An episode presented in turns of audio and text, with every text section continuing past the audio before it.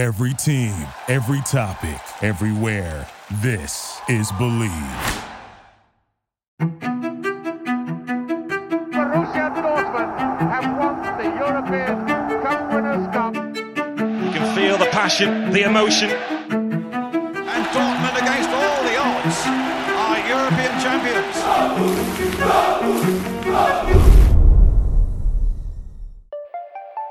Hey B V B fans, welcome to Believe in Borussia episode number forty.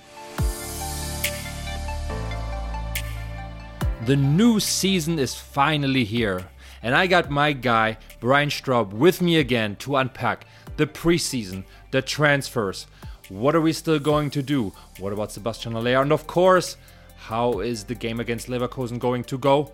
Without much further ado, we will dive right into it, but of course, first, a quick shout out to our sponsors at BetOnline, which is still the fastest and easiest way to wager all of your favorite sports, contests and events with the first market odds and lines. And you can find reviews, news for every league, including Major League Baseball, N F L, N B A, N H L, combat sports, esports, even golf, whatever you have. So head on over to BetOnline today, use your mobile device to join today, make your first sports bet with the promo code BELIEVE fifty to receive your fifty percent welcome bonus on your first deposit. Bet online, where the game starts.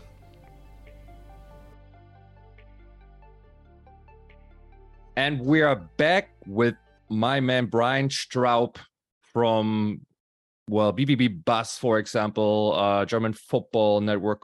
Hey Tilo, how's it going? Good to be here. Um, glad to be talking Dortmund again. So let's dive right in it, man. Um, you know, we had what felt like a very, very long summer break, and actually didn't now, now that it's here. And we're back in action. The season kicked off. What do you make of, let's start right with a cup game. What do you make of that?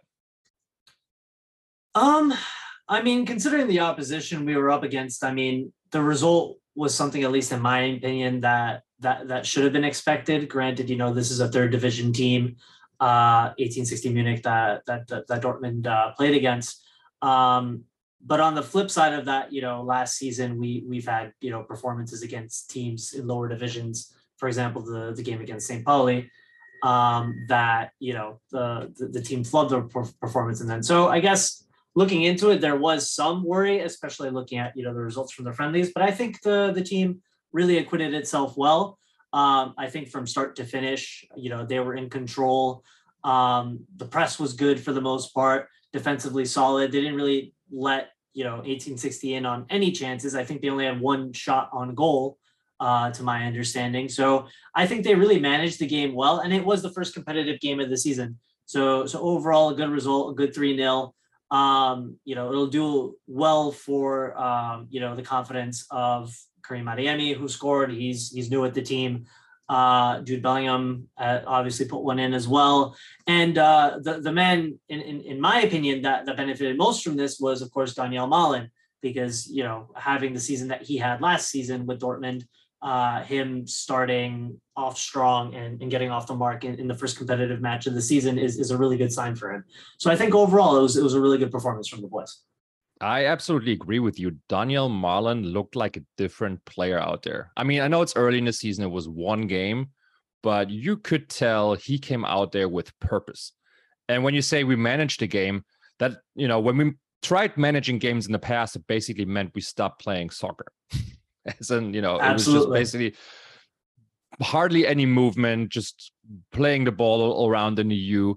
That's not managing the game. How we managed the game against eighteen sixteen, that's how you manage the game. We kept them so busy and the pressure on so high, they didn't even think about crossing into our own half, let alone threatening us. Like, this game was toast because we worked hard. And I really like that. And, you know, to be fair, yes, third division to be expected, blah, blah.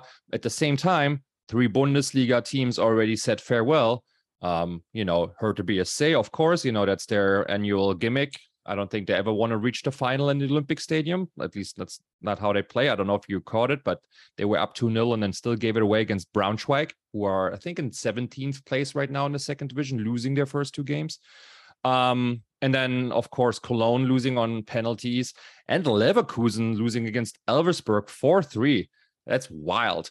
And I mean, I personally think First of all, Cup has its own rules, as they say in Germany. Secondly, these second and third division teams, especially like some of the bigger names, like eighteen sixty Munich, you know, who have sort of like a following and, and, and can build this like momentum around them, they're tricky. And usually the first round of Cup is dangerous because these teams already are way ahead of you when it comes to preparation. You know, second division is already underway. Third division, I think, also kicked off. So they are in full competitive mode while you're just getting your stuff together. So they can be really dangerous. So again, yeah, I think we really, really worked hard. Um, you know, kept on coming. Everybody was competitive. I like that everybody kept on, you know, trying to keep the, you know, pedal to the metal. Yes, in the second half, we were maybe missing a little bit, like the like the final five percent, you know, the conviction to to kind of like add a couple of goals in, but we kept on threatening, you know, and, and, and didn't give them any chance. We like suffocated any type of like build-up play on their end and kept on keeping them busy. And I think that was that was great to see. And I'm going to again also say that Malen, I loved that attitude. I mean, that Pistolero, you know, goal celebration, he looked different, no? He looked different than from scoring last season. Or, or did you think, I don't know. Have you seen that Malen before? Um, he definitely looked a lot more confident. Um, you know, he he looks like he was more comfortable being the danger man for Dortmund. He was taking players on. And I mean, he did try and do a lot of that last season, uh, but a lot of it didn't come off. But this time I feel there was a certain edge to his game, especially uh, in the first half, you know, in, in, in the first maybe fifteen or twenty minutes. He was really, really going against yeah. eighteen sixty. He was really, really going at them. And I really think he made that uh, left-sided position, that I guess pseudo left-wing position, uh, his own throughout the game. And I think he's going to have a really big season for Dortmund. But I think uh, the, going back to, to the overall game uh, as a whole, uh, the thing that shocked, or not shocked me the most, but impressed me the most is that Dortmund didn't do what we usually expect them to do, especially against teams that are technically quote unquote inferior to them. And that's A, play to the level, and B, underestimate their opposition. And I, correct me if I'm wrong, I don't know if you noticed this, but at least for me, the, the, the way that I saw them playing is that they took their opponent seriously. They didn't yeah. let up. They put them to the sword really, really quickly, and they were very efficient about it, and they didn't let up. And I think that's a really good sign. I agree what you say, but at the same time, I feel like they respected them by not playing up to the competition. They didn't measure up to eighteen sixty Munich. They measured up to our own potential. Like, you know, like Malen is the best example. Like, like Malen came out and you could tell, edge is the perfect word. He had an edge. He came out and he was like, all right, maybe I didn't have a great season or whatever, but y'all are third division players. No one can stop me one-on-one on this pitch. Not a single guy.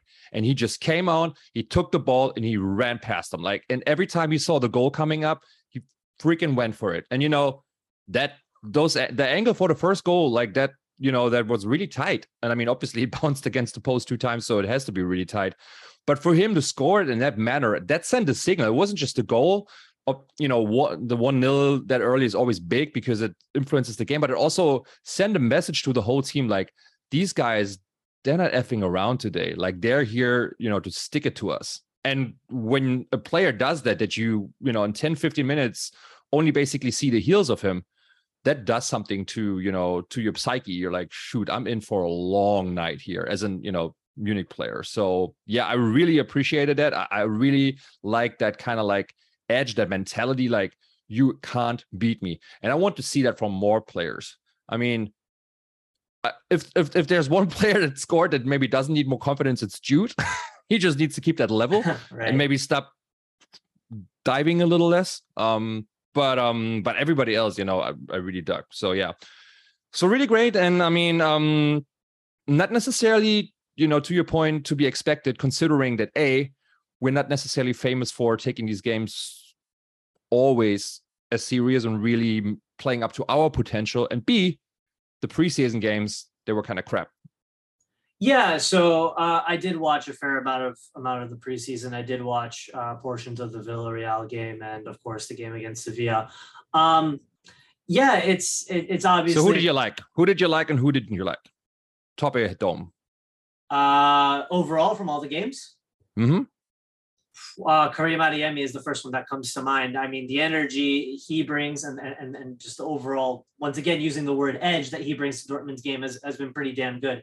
Even though the results weren't that great, obviously, in, in the friendlies, you could see the work ethic that he has and his ability to both create and be a threat on goal. Because I, at least from what I had seen, he was definitely um, uh, a player that, that was at least trying to do something. Um, in addition to that, I really did like Raphaël Guerreiro from at least the, the offensive side, which, I mean, is something I feel like, you know, we always say he's great when going forward, but not exactly ideal when defending. But I really think he, he was very creative. He was trying to do something for Dortmund. And even on the defensive end, you know, he, he did try and put in a shift. So I do think that he was definitely one of the winners uh, of the preseason as well. Um, in addition to that, I think uh, Jamie Bynoe Gittins as well, his performances in the friendlies and uh, just overall what he's shown throughout the preseason has been quite good as well. He's shown that he's, you know, not only a pacey, tricky winger, but he's also strong and able to get into the box and, and impose himself on the uh, on, on on the opposition. So I think overall, uh, from from that aspect, it, it's all been pretty. It's, it's all been pretty good for Dortmund. I want to throw in Prince Aning in there, who came, you know, in very late from, was it Amsterdam too? Yes, he's an, a former yeah, Ajax yeah, yeah. player. So um, I don't think a lot of people, you know, had him on their radar, knew much about him. We signed him pretty much a week before I think camp started. And then he came in there the first game and and and really, again, put the pedal to the metal. Like, we need that vibe in the games and in the practice sessions. Like, these players need to push themselves if they want to win something, you know, together. But but that's kind of like what I liked about it. And at that one scene, I don't know if you saw that, where I think it was Kamara when he fouled Hummels, and then Hummels was bitching about it a little bit. You know what I mean? I'm not sure what you're referring to. I don't know if you to. saw it, but okay, let me paint you a picture. So there's, sure. you know, they're they're in, in camp. There's a practice session. Uh, they're playing like one of these roundabout games where, you know, a couple of guys chasing the ball, uh, you know, inside, and then Hummels basically has bad first touch, and um, so he goes after the ball to try um, to pass it on. Kamara kind of beats him to it, but he puts his foot in it pretty hard and, you know, hits Hummels on the shin. And then Hummels is like, what the hell? Like, you're going in like crazy here. What is this? You got to be kidding me. Da, da, da. He, he limps off the pitch a little bit, still like, you know, like complaining about it, like loud enough that the, you know, the the the mic the microphones picked right. it up where, where um the commentators were, were sort of like, you know, following the practice session. It kind of made the rounds on Twitter a little bit because Hummels using some profanity, and it's Mats Hummels, but I kind of liked it because nobody else reacted to it. Like, Terzić stood ten yards next to him. He didn't acknowledge Hummels, you know, he just kind of like kept on looking. Everybody else kept on playing, and Hummels himself, like, he got a little eye spray and then he went back in it, you know. And I'm just thinking, like, I like that. I like that there's a higher intensity. I feel like that's exactly our problem. Like, a lot of our vets in the day, back in the days, probably in practice, definitely in games, because that's what I saw, try to always bring down the intensity, bring down the work rate, you know, manage, quote unquote, the games in the wrong way, in my opinion. And these young players, and then also guys like Malen or whatever, that have that chip on their shoulder, their edge, they want to prove themselves. They need to keep that competition up, you know, they stoke that fire. And yeah, I mean, Hummels, you know, didn't look very good in, was it against Sevilla or was it um the Valencia game where he kind of like butchered that clearance? I want to say that was the Villarreal game.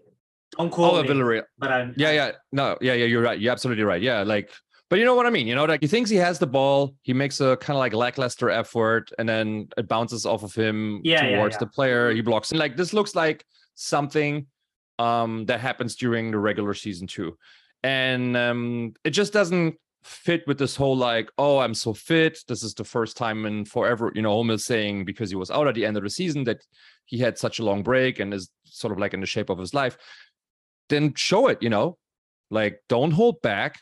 Like, what are you waiting for? We have two other, you know, center backs now. You don't, if you're gassed, if you need a break, you will get a break this year. No worries. Um, So, and he did it, you know, he did get a break against uh, eighteen sixty Munich. And now he's going to be back in the starting eleven, apparently, against Leverkusen, because Süle is out again with a muscle injury. So there goes that. Um, and that maybe takes us right into that. What a, a segue. Leverkusen, again, who lost against Elversberg, lowly Elversberg. You know, good on them. They played actually a really good game. Um, but four goals conceded against, I think, a Regionalliga. That's like fourth division. That's pretty bad. I'm not going to lie. And honestly, Hradecki um, and part of their defense is pretty suspect to me.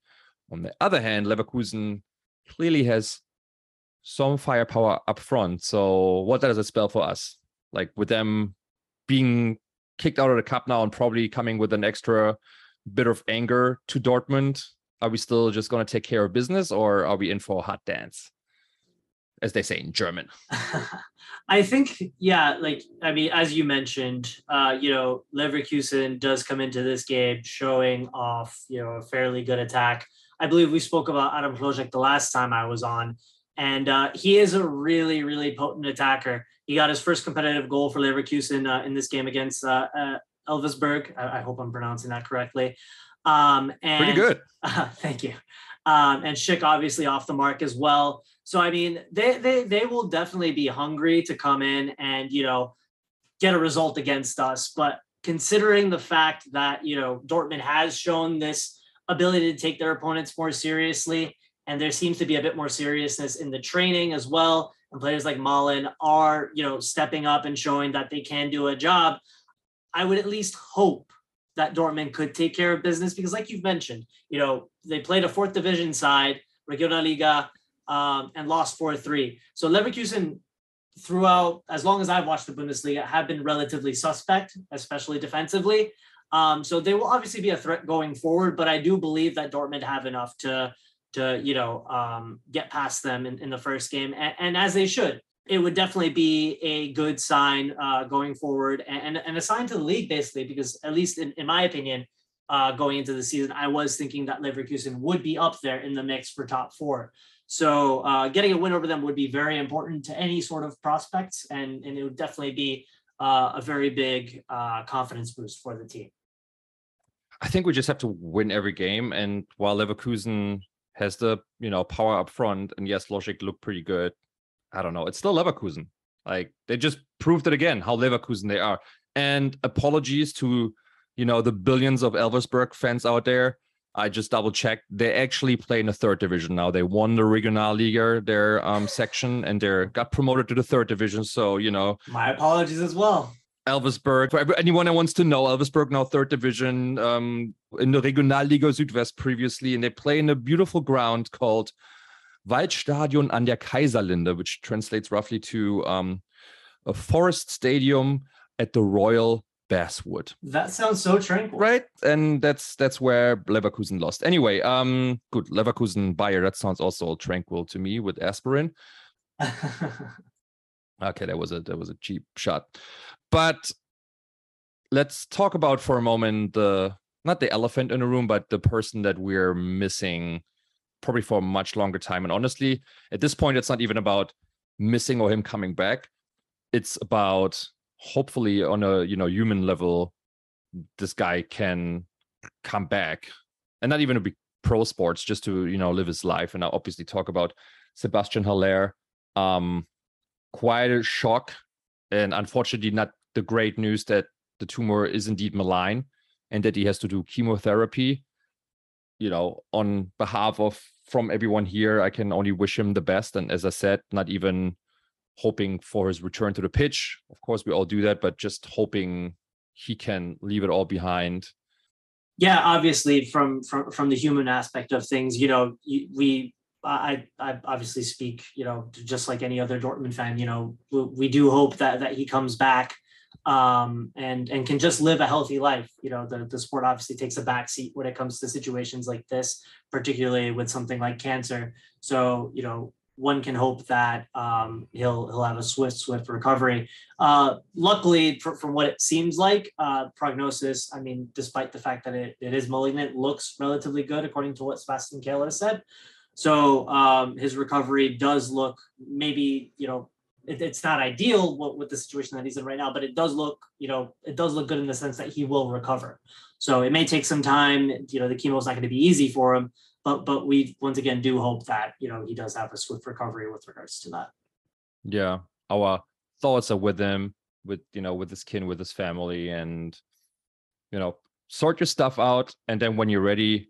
Clearly, you know, him being a professional soccer player and loving the sport, I'm sure he also is dying at some point to get back on a pitch, and that was probably the wrong way to put it, but you know what I'm saying. Like, um, but I think he will, you know, feel no pressure, and I hope we can give him all the support, um, you know, that we can from from a medical standpoint, from uh, a fan standpoint, whatever he needs, and um, yeah, and that he just recovers quickly and fully, and then we can talk about, you know, soccer again with him and whatever he wants to accomplish. And it's just always so odd, right, that um, you think these these pro athletes, right, that they get they live the healthiest of lives, and, yeah yes yeah no booze, no drink, no nothing, and are in the best shape of their lives, and then you get cancer. So it's wild.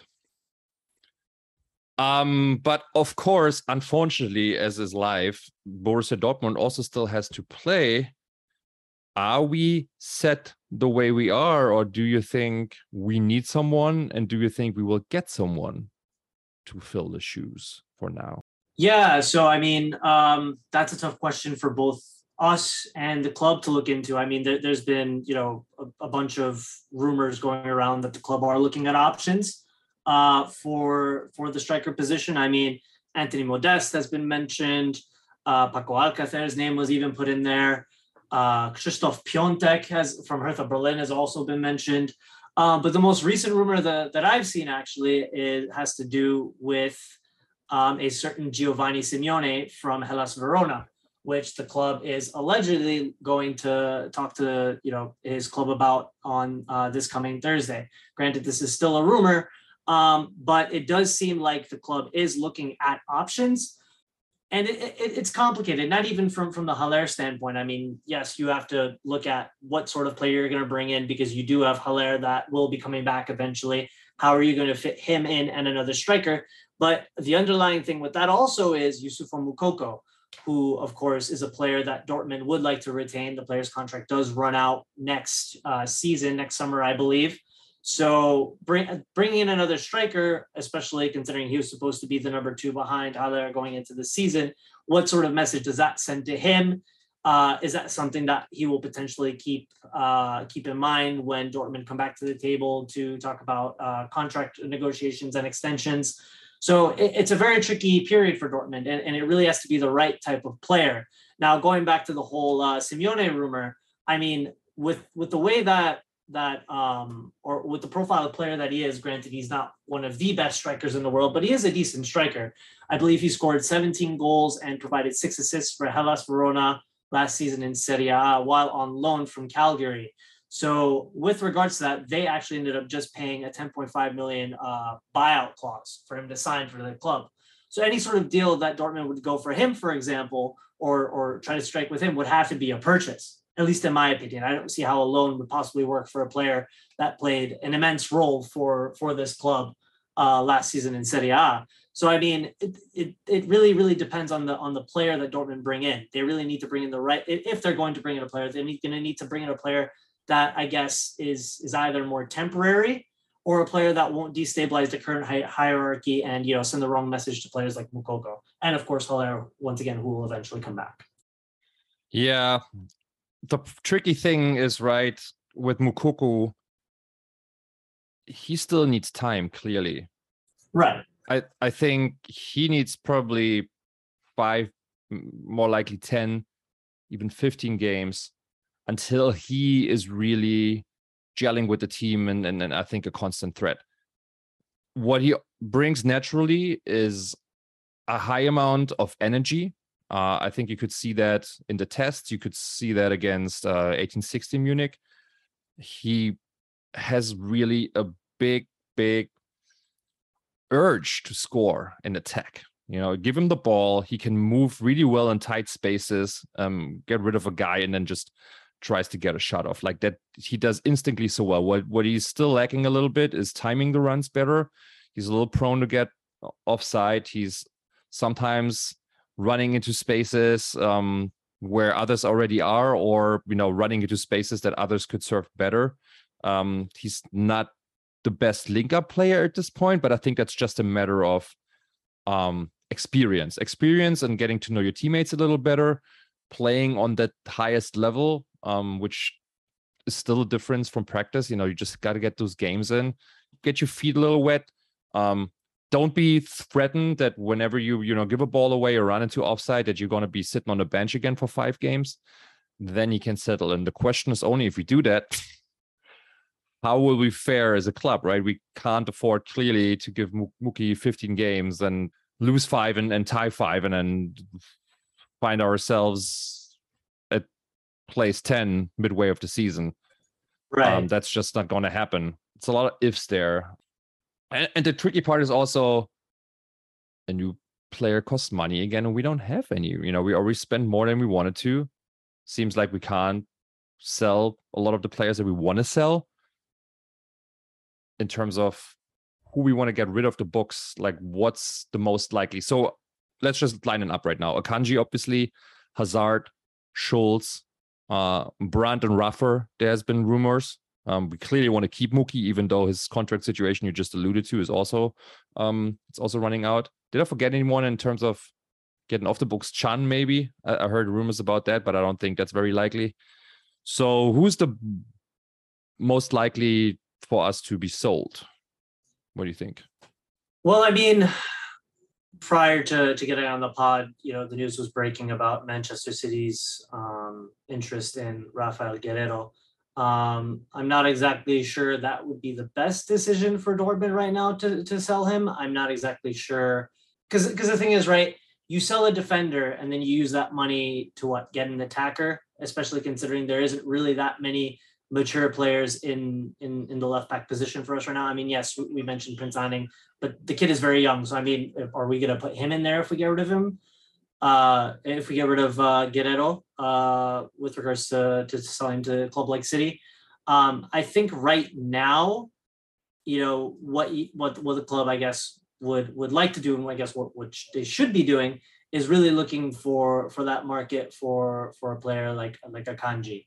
I think uh, of the ones that you've mentioned, I think he is the most market, marketable, and I do think that as the summer goes on, more clubs will be interested in him, particularly because there's a lot of turnover in, in, in various leagues for various teams uh, in the center back position. So I think that there will be interest for him. And I do think that, you know, there, there is still a, a, a decent chance that, that Dortmund will get something for him. So I think that would be, that would be their best bet, because I think as of right now, he's the type of player that they can afford to actually set, let move on, because they already have his replacement and they can still get a sizable sum for him. Granted, you know, his contract also get, goes out next year. So I don't know how much exactly clubs will be looking to offer for him, but I do think that a, that around twenty million should at least be something that the club should be should be looking for. Yeah, agreed. Um, but it's definitely problematic at this point because you don't know, right? I yeah. mean, it's one big if.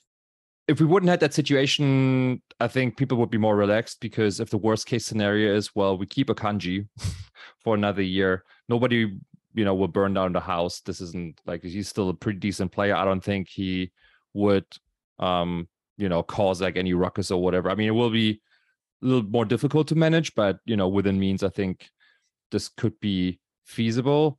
Um, now it's a little different, right? You just kind of, it's not just like a roster sport and an additional salary. It's also, do we, how active can we become? Like what's, what's our budget there? So that's problematic. Um, and I don't really see where he's going, you know, because he seems really set on England. And so far I only heard uh, that mostly like Italian clubs are interested in him. So yeah, that's going to be interesting to observe, just because if he himself sets, you know, sets such a sh- small pool of clubs, then this might fall through, and um, yeah, that, that won't be ideal for us or the player. Um, but I hope the club steps up and is like, yeah, we want this guy, because he's a quality player. You know, like let's not get it twisted. It's not like damaged goods or anything like that. That guy is a experienced quality center back that can help a lot of teams.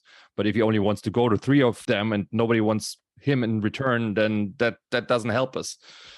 And it obviously also discre- it decreases his value. If you know as a club, okay, um, even though, I don't know, Inter put in an offer, he doesn't want to go there, not really helping us either. So that's kind of a crappy situation. And I don't know, yeah, Rafa, Rafa is tricky. I mean, he's obviously a great player. He said he doesn't want to leave the club a bunch of times. I think in the interview back in February he gave, he said he really likes Dortmund. Uh, his kids and his family like it. You know, I think they uh, just got into school there. And um, I, I mean, he seems to be the type of player that cherishes or values a certain constant, you know, in his life, continuity. He doesn't necessarily seem like the guy that needs to be in the most popping city with the freshest clubs. You know, he just kind of like wants to, I don't know, have his family around, play the game. Yeah, also doesn't like the competition, to be fair. I think he kind of said something like that. Like, it was a little veiled, but he basically said, like, look, a new team, I would have to sort of like prove myself again. And I remember that so vividly because I was like, well, you need to prove yourself here too, bro. Like, right, right. Thinking like uh, you're walking into the team, which unfortunately it does. But anyway, um, I don't know. Rafa, Rafa is tricky, but Rafa with a few mistakes in the back every now and then is still better than whatever else we have um, as a left back at this point, and also can probably get right at this point in the season. Like, there are just not many options, unfortunately, on the um, transfer market. So, but then who else? Let's say we get a, you know, we get a deal for Akanji. We probably need to still sell other players, um, Hazard, Brandt. Um, I don't know why people are so eager to get rid of Hazard. I mean, is he like playing lights out all the time? No, but I think he's still pretty consistent. I think he's, you know, very polyvalent. You know, you can put him on the wing. He even played up front. And that's another thing. Like, if you put a guy like Hazard as the number nine in, in the box, he's not going to be as effective as he's on the wing. But like, his best season for Dortmund, I think he had, what was it, twenty-two, twenty-three goals and assists in the season uh, two years ago? Which is decent numbers. Yeah, exactly. Like, it's not like he's a scrub or anything. And like, what's Julian Brandt, who's who's more offensive minded, like his best season was last year, and um, I think he had seventeen score points, like nine goals, eight assists. So that's also not bad, but how is that, you know, good enough to be like, no, no, let's keep him? You know, he proved his worth, and the the other, you know, and Hazard's output is like, uh, you know, that's kind of crap. Let's get rid of him. Like, I don't understand. And Hazard obviously is also stronger on defense, right? More versatile, stronger in defense, maybe similar production, maybe with an edge actually for Hazard, like the numbers, like he gave the club more. So why won't we kick him out and keep Brandt? I, I've never been the uh, of the opinion or a strong proponent of necessarily getting rid of either or having them be the main um, targets for sale in the first place.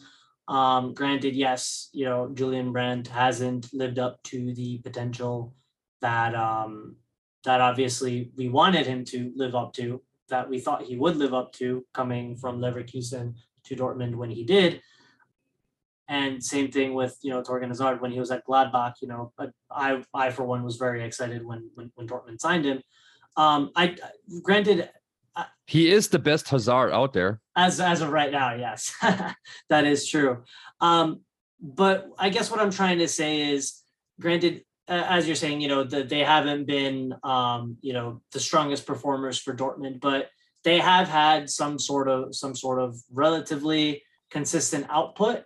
And I think that they do end up, maybe if they're they're they're not the best starters at this point in time, they do end up being good squad players, and you do need that. You do need depth, which is one thing that um, is, is is is a point that I brought up last time we talked, was I didn't think that Dortmund had the proper depth last season. And I think they end up being quality depth players at this point in time. Um, I think Malen and uh, Adeyemi will be the first choices on the wings, no doubt, with Bino Gittins getting getting involved there. Um, but there will be moments where they need a rest, and throwing Hazard in, in in like the sixtieth or seventieth minute isn't that bad, I don't think. I think there's worse players you could be throwing in there. Oh, absolutely. Same thing with with uh, with Julian Brandt coming in for for for someone in the midfield, even Royce. You know, um, you know, our captain's not going to be able to play like all, all the games that he has played previously. He is getting up there in age, and we do want to keep him fit. So I mean, you're going to have to have players that that go in there. Granted, we have Gio Reyna there, um, but you know, you can also throw Brandt in there as well, and giving him a certain amount of starts throughout, and and then bringing him in, uh, you know, off the bench also isn't a bad look. You know.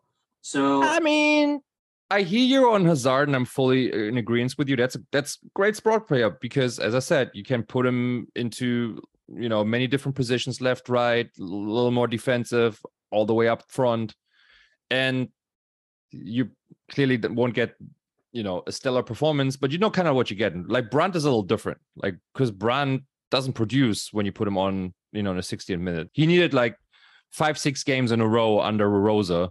Um, you know, to, to start producing and showing something. So I don't know if Brandt is really a good squad player because he needs too much time. He needs the ball too much to kind of like get into his groove. So um, I have more question marks there. But I hear in terms of like, you know, you just need quality in the squad. And to your point, right? You can bring him on um, for a full game because of injuries or just load management, um, cards, what have you. Like there's there's probably room. It's going to be a long season. It's Dortmund. Uh, you know the, there'll be injuries. The World Cup break and all that stuff. Oh, oh, by the way, with Reyna, yeah. Gio played Sunday in the last friendly of the preseason, which was for everyone that saw little to no action against uh, eighteen sixteen in the season opener. And, you know, it's good to have him get back on the pitch. Uh, I'm sure we will slowly let him, you know, back into the first team because his muscle injuries were quite a lot over the last couple of weeks and months. So we need him fit. We obviously want him to be um, fit in time for the World Cup, even though, you know, I'm a little on the fence about the whole World Cup in Qatar thing. But I know in the U S in particular, everybody's very, um, yeah, much looking forward to what the U S can do. And, you know, with that, missing out the last one clearly and now having all this talent and finally being there, I can understand why. I mean, it's an exciting squad. But um, diverting a little, or digressing a little here, unless you need to talk about the World Cup. No, no, I, not nothing to say there. Don't worry about it. All right, right, right.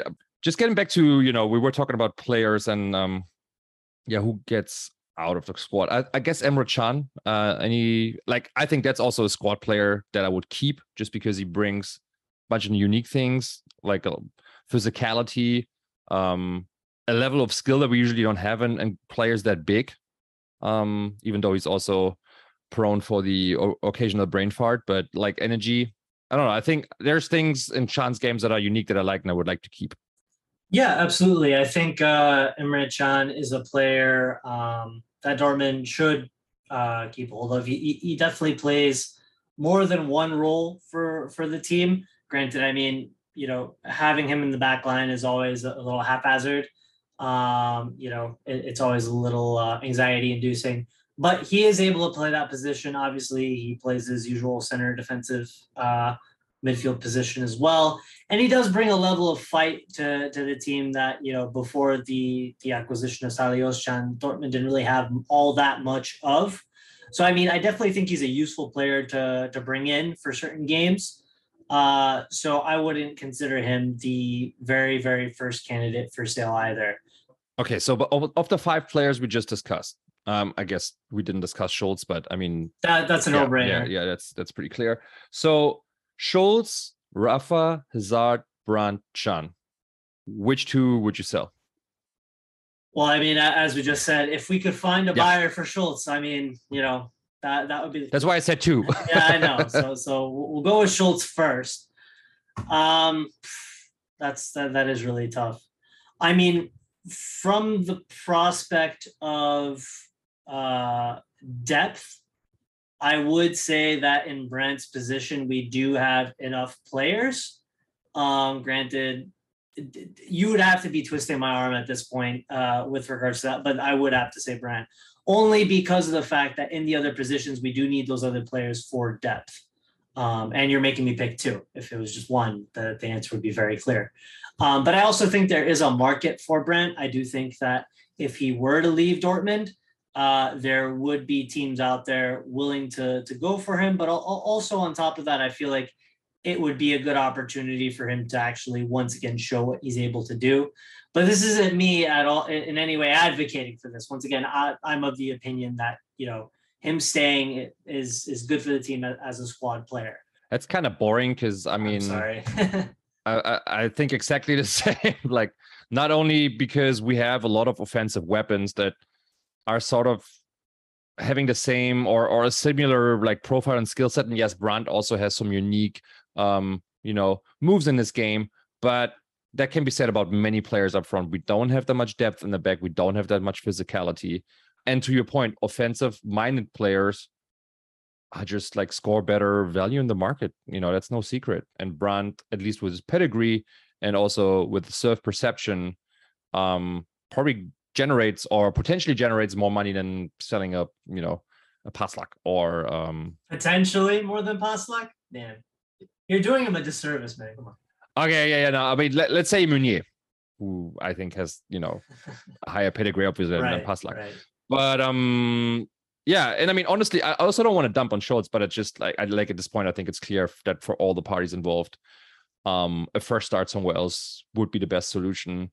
The problem only is that, you know, people think like, oh, he he needs to go, he needs to, you know, he, just play anywhere else. But that's not usually how it goes. Like, I've seen plenty of players do that, you know, kind of like just just leave to wherever, not not really choosing wisely the next step, and then and then and that's it with the career done. You know, he's not in a great situation right now, clearly, um, but at least, you know, he's getting paid and he's with a good team, um, where he can practice on a high level. There's, you know, there there the surrounding logistics, uh, infrastructure, medical team, blah blah blah blah. You know, it's all on a very high level. You, you know, people are saying, basically suggested, maybe that's too high level for you. Go play, you know, in in, in something a little smaller. But then you don't have that anymore either. It's not, it's not just about the money. It's also about the opportunities and the professionalism. So, you know, I think it's not as clear cut as some some people say. And I mean, I think we chatted about this earlier, but, I, you know, I mentioned Grosskreutz in, in, in a conversation. And look at him, you know, people were like, uh, he did what these people, many people suggest, you know, he should just go anywhere where he wants to play and, you know, where it's maybe not as hard. And then he pretty much went from Galatasaray and he came back. Okay, that you can maybe um, s- still say that that was just like a b- big misunderstanding. He didn't want to be so far from home, yada, yada, yada. But then he went to Stuttgart, second division. That didn't really work out.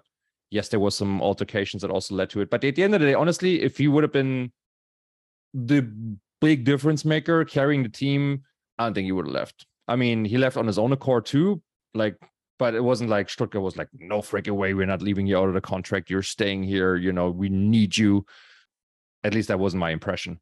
And then he ended up at Erding, you know, like third division, fourth division. And, and that didn't work out. And he didn't really like help them achieve what they wanted to do. Granted, that was also like a widely mixed team, but it just shows like it's it's a very competitive sport on all levels, and you need to find a good fit. Even for Schultz, like if he's going to a team that doesn't play, for example, like a three back where he works probably best as a, you know, as a left back, or to a team that already has people in that position, then he's not going to play even in, in, in a lower tier team or in another league. And, you know, how's that going to help him? So, and then he's going to still sit around on the bench and people be like, oh, he's just collecting a check. So anyway, just, I guess in a very long way, I just wanted to say, I'm not dumping on him, but like people need to understand, like it needs to be a fit for him as well. Um, Absolutely. And I don't think, um, yeah, I don't think he's he's like just riding the bench with a big fat grin. You know, he's not Albert Streit. If I could just, you know, put it, put in a little point there too. I mean, I, I get what you're saying in terms of finding the right fit, but to my understanding, there were teams in the Bundesliga that did offer him contracts. And yes, I understand what you're saying with, you know, him having a high level of of you know training and fitness quality here uh, at Dortmund. Uh, but at the same time, yes, like maybe you're training at a high level, but you're never getting on the pitch. Now you're saying, once again, you know, you need to find the right fit. But I think Schultz going to another Bundesliga level team isn't going to be that much of a downgrade. Like, yes, maybe he's already been, like been on these high wages and experienced what Dortmund has to offer. But at the end of the day, if, you know, you you as a professional player, you want to play. So his yep. goal can't just be to sit there and, and wait to ride out the contract and, and, and just to train, in my opinion. I think there are definitely teams in the Bundesliga that, you know, he would fit into and and uh, that that he that, that could benefit from his presence, because maybe he isn't at the level that, that Dortmund, Dortmund need, need him to be. But he was relatively good for, for Hoffenheim, for example. Um, and I mean, you know, Hoffenheim just did end up uh, selling D- uh, David Raum, which was a Dortmund target as well. I mean, possibly a return there. Is that so far-fetched? I don't know, but let's talk about Raum for a minute, because there was a lot of rumors and a lot of chatter about him going to Dortmund, or people wanting him to go to Dortmund. And I, for one, say, I'm very glad we dodged that bullet.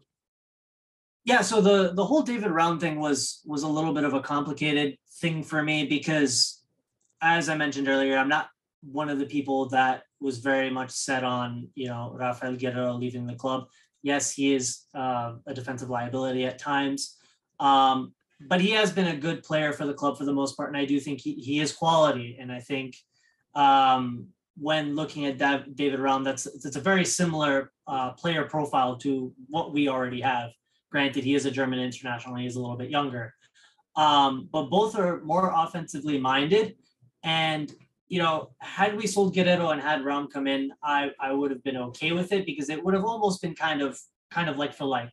Um, I think the main difference between the two players is, is that Raum is is a bit more energetic and runs a little bit more.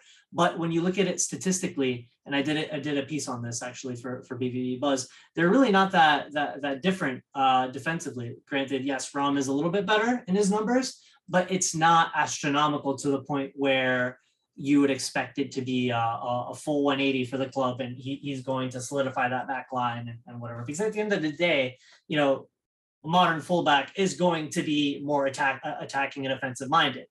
So had we gone in and, and got him, that would have been fine. It's just that he what it was just one season, which is also, you know, something that that we look at uh, with with Nico Schultz. You know, he had one one one and a half good seasons with with Hoffenheim, and we paid thirty million for him. Um, I think paying that sort of sum for for a player of, of Raum's profile would have been fairly risky. I think had there been uh, a better price price tag for it, I think that would have been better. But at the end of the day, like you said, I'm not exactly ailing at the fact that that he's he's he's not coming anymore. I, it was it was a little disappointing at first, because I also thought that, you know, both Raum and Guerreiro could technically exist in uh, or at Dortmund uh, simultaneously. You know, th- there's always been talk about, you know, moving Rafa up more higher up into onto the pitch, which I think could have been interesting. Is something that Terzić could have worked with possibly. So, I mean, it's it's it's not clear cut. And, and I don't think necessarily that, you know, Raum was that massive upgrade that some people possibly made him out to be. And I, I think it was a lot more level there. Yeah, I mean, you said there's not much difference. I, I I can think of a difference real quick there. Um, Rafa Guerreiro is a European champion, is a UEFA Nations League champion, is a two-time cup winner, has, like, I want to say at least fifty caps for Portugal, and, you know, probably as many Champions League and European Cup games. Raum has, what, three caps for Germany? And I watched those, and to your point, I can remember Um, conceding goals where, you know, he did the same thing, like to your point, he, he didn't pressure the cross, didn't go out on a wing, just kind of like, he was just very keen to get up front. He's a very untested guy, and and and and, and I don't know how you put it, but like something about there's a bit of a risk. I think that was like the understatement of the century. Like, dude's a completely unknown quantity. Like, all the people are talking about it. Like, how many Hoffenheim games have you really watched? Like, for real, for real. You know, did you watch him against like Fürth and um, Augsburg and all these games? I doubt it. I doubt it very much. Um, and even so, you know, it, it, that's still like, there's no pressure. Like, he wouldn't have been the first player who, you know, performs well in, in, in a team like that, that literally has zero press or anything around him that, that, that perform, you know, that puts any pressure on them. It's, it's a very soft environment, you know, where we don't really can't get into trouble one way or another. And then you go, you you take the next big step up, and then all of a sudden you can't handle it. You know, There's maybe there's a little bit of a different lifestyle opportunity. Um, maybe there's, you know, more press and more public scrutiny, more pressure from fans. Like, I feel like Raum is more of like a Maxi Philip, um, yeah, Schultz type of deal than than really the help that that people thought he would be. On the flip side of that, though, I mean, technically speaking, he is the profile of player that Dortmund usually go for, you know, a player that's done well in the Bundesliga, granted only for one season, you know, um, uh, a player that that has shown that he does have some level of quality. I mean, the, there was there was interest abroad as well. That doesn't come from, you know, him being completely untested per se, but but at the same time, you can once again you could also have that argument about Nico Schlotterbeck, right? Had one one relatively good season. Uh, or I mean, that's like a second season already. But the hype kind of started more so this season, you have to say. Yeah, yeah, of um, course. And, I, and I'm not I'm not really saying there is uh, a necessary uh, comparison between David Raum and, and Nico Schlotterbeck. I think, you know, even in the games that Schlotterbeck has already played for us, he's proven to be a, a pretty solid defender. And, he's uh, our center back number one right now. Absolutely. In a group with Niklas Süle and Mats Hummels. Absolutely, which is impressive.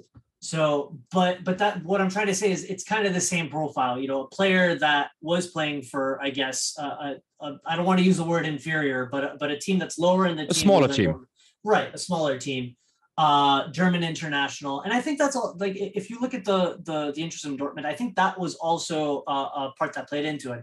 I do believe that the club has said that they do want to, you know, have more of a German international presence in the, in the squad. So I think that was also one of the main things that that attracted Dortmund to, to David Raum, you know, a player with potential that has shown that he has some level of quality and he's played for the German national team. And, you know, that would have been with Schlotterbeck, with Süle and him, that could have potentially been three parts of a, of a back four for, for Germany for, for years to come now. So, I mean, I guess we'll see how he does at, at Leipzig. You know, at this point, he's he's going there and, and there's no two ways about it at this point. Um, but I also don't think that, you know, Dortmund and I guess Dortmund fans should be kicking themselves too much about the fact that he's he's not wearing. Uh, I'm like, you know. yeah, I, I disagree there a little bit. I, I I mean, I'm curious also to see how he did, how he does at Leipzig. Um, as curious as I can be about Leipzig, which is not a lot. Um, I feel like they already have a player like that in Halstenberg, um, in terms of like skill and potential.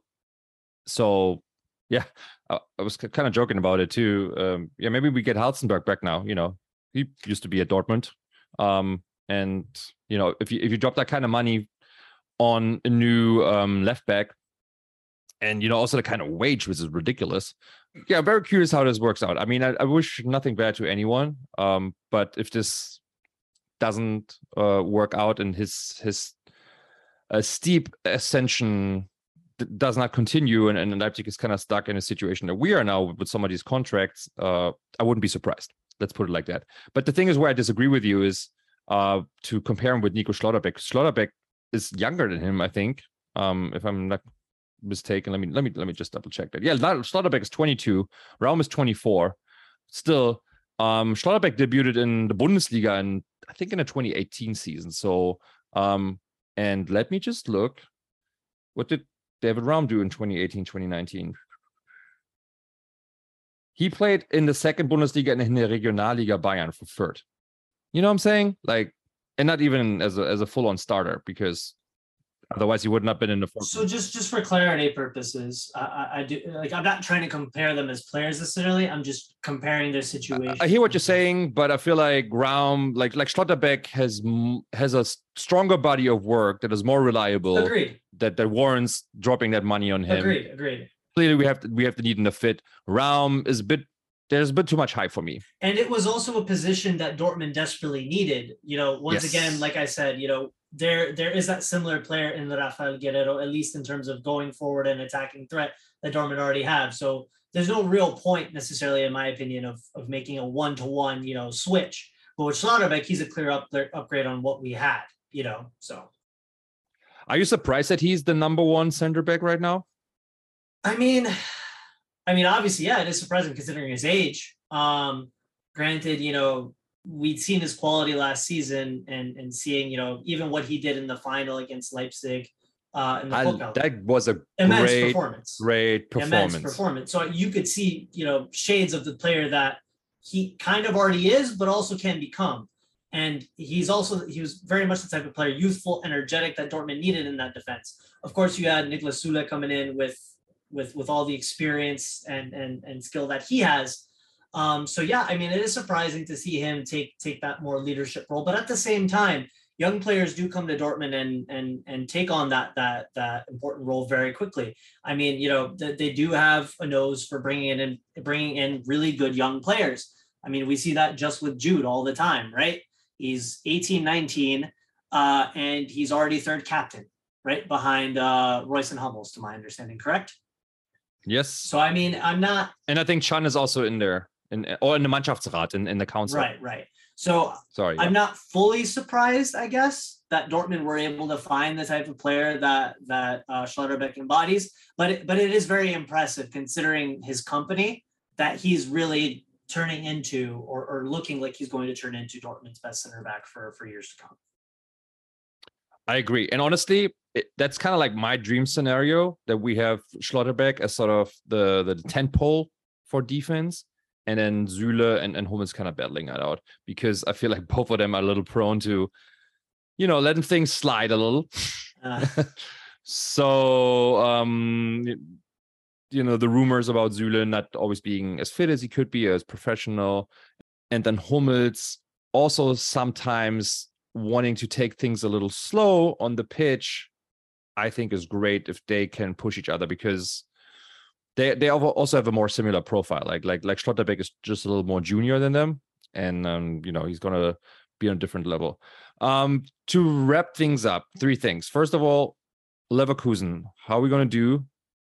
Um, what do you think? I think we will take this game at home. I think we're in good enough form and we have a much improved defense, so we should be able to withhold um, their onslaught. And at the same time, their defense is crap, so we should be able to score at home in front of a packed stadium. What do you think? I'm thinking the guys will be raring to go. Um, I'm going to say three one. Uh, Malen scores. I think Adeyemi also gets off the off the mark. And I'm going to leave the third for uh, Royce. I think I think in front of the home crowd, he he comes to life as well. And I think we have a, a solid three one. That sounds like a penalty. possibly, possibly. All right, I'll take that. I'll take that. Um, yeah, I mean, I would love for us to start with a clean sheet. So I'm just going to say two nil. And I will go with, let's say Malen two. I would like for him to start a little run. And then, hmm, tricky. I'm just go with Schlotterbeck. Let's let's let's go with a set piece. All right, all right, that's interesting. Uh, you know, uh, something something from the from the back. Maybe not Schlotterbeck, but like like like a set the back on a set piece. I feel like we'll we'll come with a couple of new set pieces under Terzić, and we'll try those at home, and hopefully we can put one away. And um, by the way, also big news. You know, I just talked about a full stadium. I don't know if you heard. Well, you probably did, but for everyone who didn't, UEFA allowed standing areas back in um, the Champions League, in the European competitions. So that means we will actually now, for the first time ever, play Champions League in front of eighty-one thousand at home.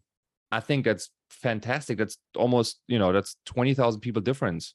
Absolutely. And I think it'll add a different dimension to, uh, you know, the atmosphere that opposition, um, you know, faces when when when they come to visit us. Um, I think it's going to be a lot more intense for them.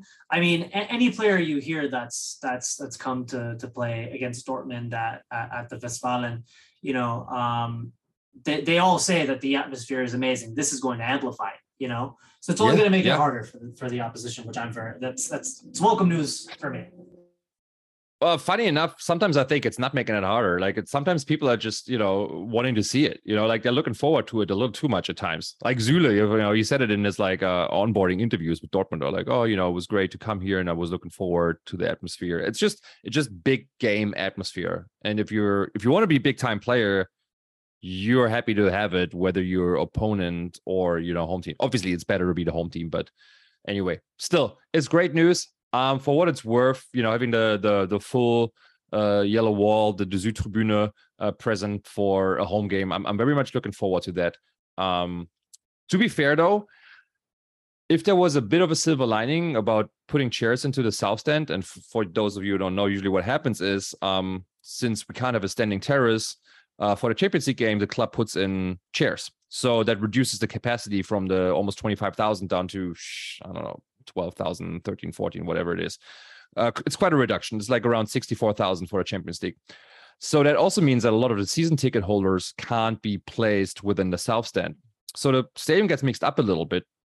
So there's different pockets of atmosphere all of a sudden, whereas naturally, normally might be a more quieter area with some more, I don't know, older folks or see, people that are just, you know, a little bit more um, in the viewing seating department of, of fandom. All of a sudden, there might be ten people popping up from the south stand that usually would be in the middle of it, you know, under the roof of the north end. And they obviously in the Champions League go for it. So in my experience, that sometimes carries the atmosphere a little better around the stadium. So that was always kind of cool.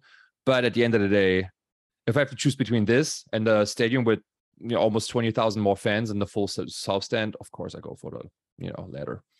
But I just kind of wanted to mention that. Oh, it's a cool little fact. All right, let's wrap with two things. Uh, top of the dome, breakout player of the season for us. Who's it going to be? Oof. Um, you had a little time to think about it. You saw the first couple of games. You saw the preseason. Who'd you like? I think Bino Gittins is going to have a good season. I think he may not obviously play as many games um, as, for example, maybe Sancho did in his second season. But I do think that he will have a uh, positive impact and he will make strides towards becoming that first team player. Shoot. Okay, that was clearly my pick as well, but I'm not going to do the same then. All right, let's. For me, it's then a toss up between Reyna and Malen. I feel like one of these two dudes um, has the potential, the skill, and just, you know, it's just due to pop, like to take that next step and and and become the player and live up to his potential that, that we want to be. So um, shoot, since we're, you know, catering to an American audience, let's say Gio Reyna. You know, that's here's here's the wishful thinking. Here's the wishful thinking. Yeah, I, th- I think Gio can can do a lot better. Um, he's gonna, you know, have a hard time breaking into a team, but if he stays fit and, you know, he has the right mindset, um, and obviously also the skill set, I think he can be also a really big contributor. Who's gonna be our M V P? Underperformer. Hmm. M V P. Oh, Sorry. I thought you said I thought you said underp. Um, uh, M V P. That's a tough one. That is a tough one. Um, I'm going to say performance-wise and just overall uh, in terms of uh, being crucial to our play, I think it will be, I think it might be Özcan once he's uh, fit and ready to go. Because once again, I think he's, Ooh. I think he's definitely the type of player that, that Dortmund have been missing. I know we mentioned that before. Um, and I think our defense will be a lot more solid with him screening them uh, and screening attacks, I should say. Um, so I think he will definitely play uh, play a big role, especially if he lives up to, you know, the the potential and and, and the ability that he showed with uh, with Cologne last season. I like that pick, Salih Özcan. I was actually just thinking about, you know, for breakout performer of the season, considering, you know, it's quite a step from Cologne to Dortmund up. Um, you're putting him at M V P. Interesting. So you you seeing him getting a lot of game time then? Con- I, I do I do think he will get a lot of game time, particularly because, like I said, I think he is the type of player that Dortmund have been missing, and I think that he will be very critical in terms of helping shore up that defense. He'll he'll definitely be uh, very important in terms of, you know, ass, uh, assisting that defense in, in keeping those clean sheets and uh, keeping those attacks stifled because. Once again, I don't think we've had that type of player uh, in the last season, or basically since since Delaney left, that, that really could perform yeah. that role. So, and obviously Witzel last season really couldn't couldn't didn't have the legs to do that. So I mean, agreed. So I think I think he will definitely be one of Dortmund's more important players, and, and I guess we're calling him the M V P. So yes, I think he will be the M V P, not from a standpoint of scoring a lot of goals or anything like that, but he will definitely no no, no. linking the play up, uh, linking linking both sides of the pitch and, and making sure we're safe at the back. I mean, we've scored, you know, in abundance over the last couple of years, and that didn't necessarily always get us yeah, you know, where we wanted to absolutely. go. So goals is not always the measuring stick. I hear you. I mean, it's still, I think it's a gutsy call. I personally stay in midfield as well, but I'll I'll I'll take someone um a little bit more established, alas younger, um, Mister Jude Bellingham. I think um, will just keep on piling onto what was already a very impressive season. And and yeah, I, I don't see what what can stop this guy apart from injuries. And considering he doesn't seem very injury prone, he's yeah in prime position to to to be even better. And when he's on his game, he changes the game for us like last season only, or the season before only Haaland could. He can really impact it. And followed by that, I would say probably Schlotterbeck, just because I think he will see most um, most action on defense. Right. And that's such an important part of our game as well, to have a stable defense and, and start the attack. And, um, you know, in a meaning like a me- meaningful way, get the balls out quickly, moving into the right space. Um, so, yeah, we could all witness how it's not done last season. So I think there will be a crucial difference um, to having that increased level of quality and consistency in that position. No, for sure. So, all right. Um, well, let's see how it pans out. Let's hope for a win against Leverkusen. And um, yeah, any final words of wisdom for the season? Uh, don't concede goals. I mean, the one thing that's that, that's that's been the bane of Dortmund's existence is is being very leaky at the back. And I think they've brought in the players needed to, to help Berger Kobel, you know, keep those clean sheets. And I think they, they need to stay focused. I think What once again, like we mentioned, what they showed against eighteen sixty, you know, not taking the opposition for granted and thinking that, you know, oh, we're just better quality, so we'll coast through it. I think keeping that mindset and and, and really drilling home that mentality will be really important to whatever it is that Dortmund end up achieving this season. So that's that's that's really it on my end. Uh, fair enough. Well, on my end, I think it's a bit of a mixed bag. We have question marks up front. We brought in some new players, but we will need time to integrate everyone. And then we have to see who scores the goal. Our main competitor in Bayern clearly also brought in new players. And Mané is a marquee signing, no doubt about it. But is he going to score forty goals for them this season? And I doubt it. Where are they coming from? Is the league really the answer? Um, Upamecano, the league Hernandez, is that better, you know, defensive pairing than what they had before with Süle and Alaba, for example? Is that better than Schlotterbeck, Hummels, and Süle? Hmm, maybe not. So a lot's up for grabs. I think Bayern is slight favorites still, um, just because they've been looking decent so far. But we will see. Let's look at the first five games and then see where we're at, see um, how we do, and, and maybe we can look a little further ahead what it will spell out for the season. Brian, thank you so much for joining again. Um, you know, always a pleasure to chat Dortmund with you. And yeah, I hope your prediction comes true and we will take the home opener. Yeah, thanks for for, for having me again. Always always happy to, to hop on and talk Dortmund with you. Um, yeah, I mean, here's to a good game. Here's to a strong performance. And here's to here's to three points to start the season. Thank you for tuning in to Believe in Borussia again. If you like this episode and our content, check out the other episodes. Don't forget to hit us up, give us a rating on Apple Podcasts, Spotify, like us, wherever you get your podcasts. And until the next time, a black and yellow shout out across America. They've done it! Incredible! Unbelievable! Astonishing! Dortmund dances! Thank you for listening to Believe. You can show support to your host by subscribing to the show and giving us a five-star rating on your preferred platform. Check us out at Believe dot com and search for B L E A V on YouTube.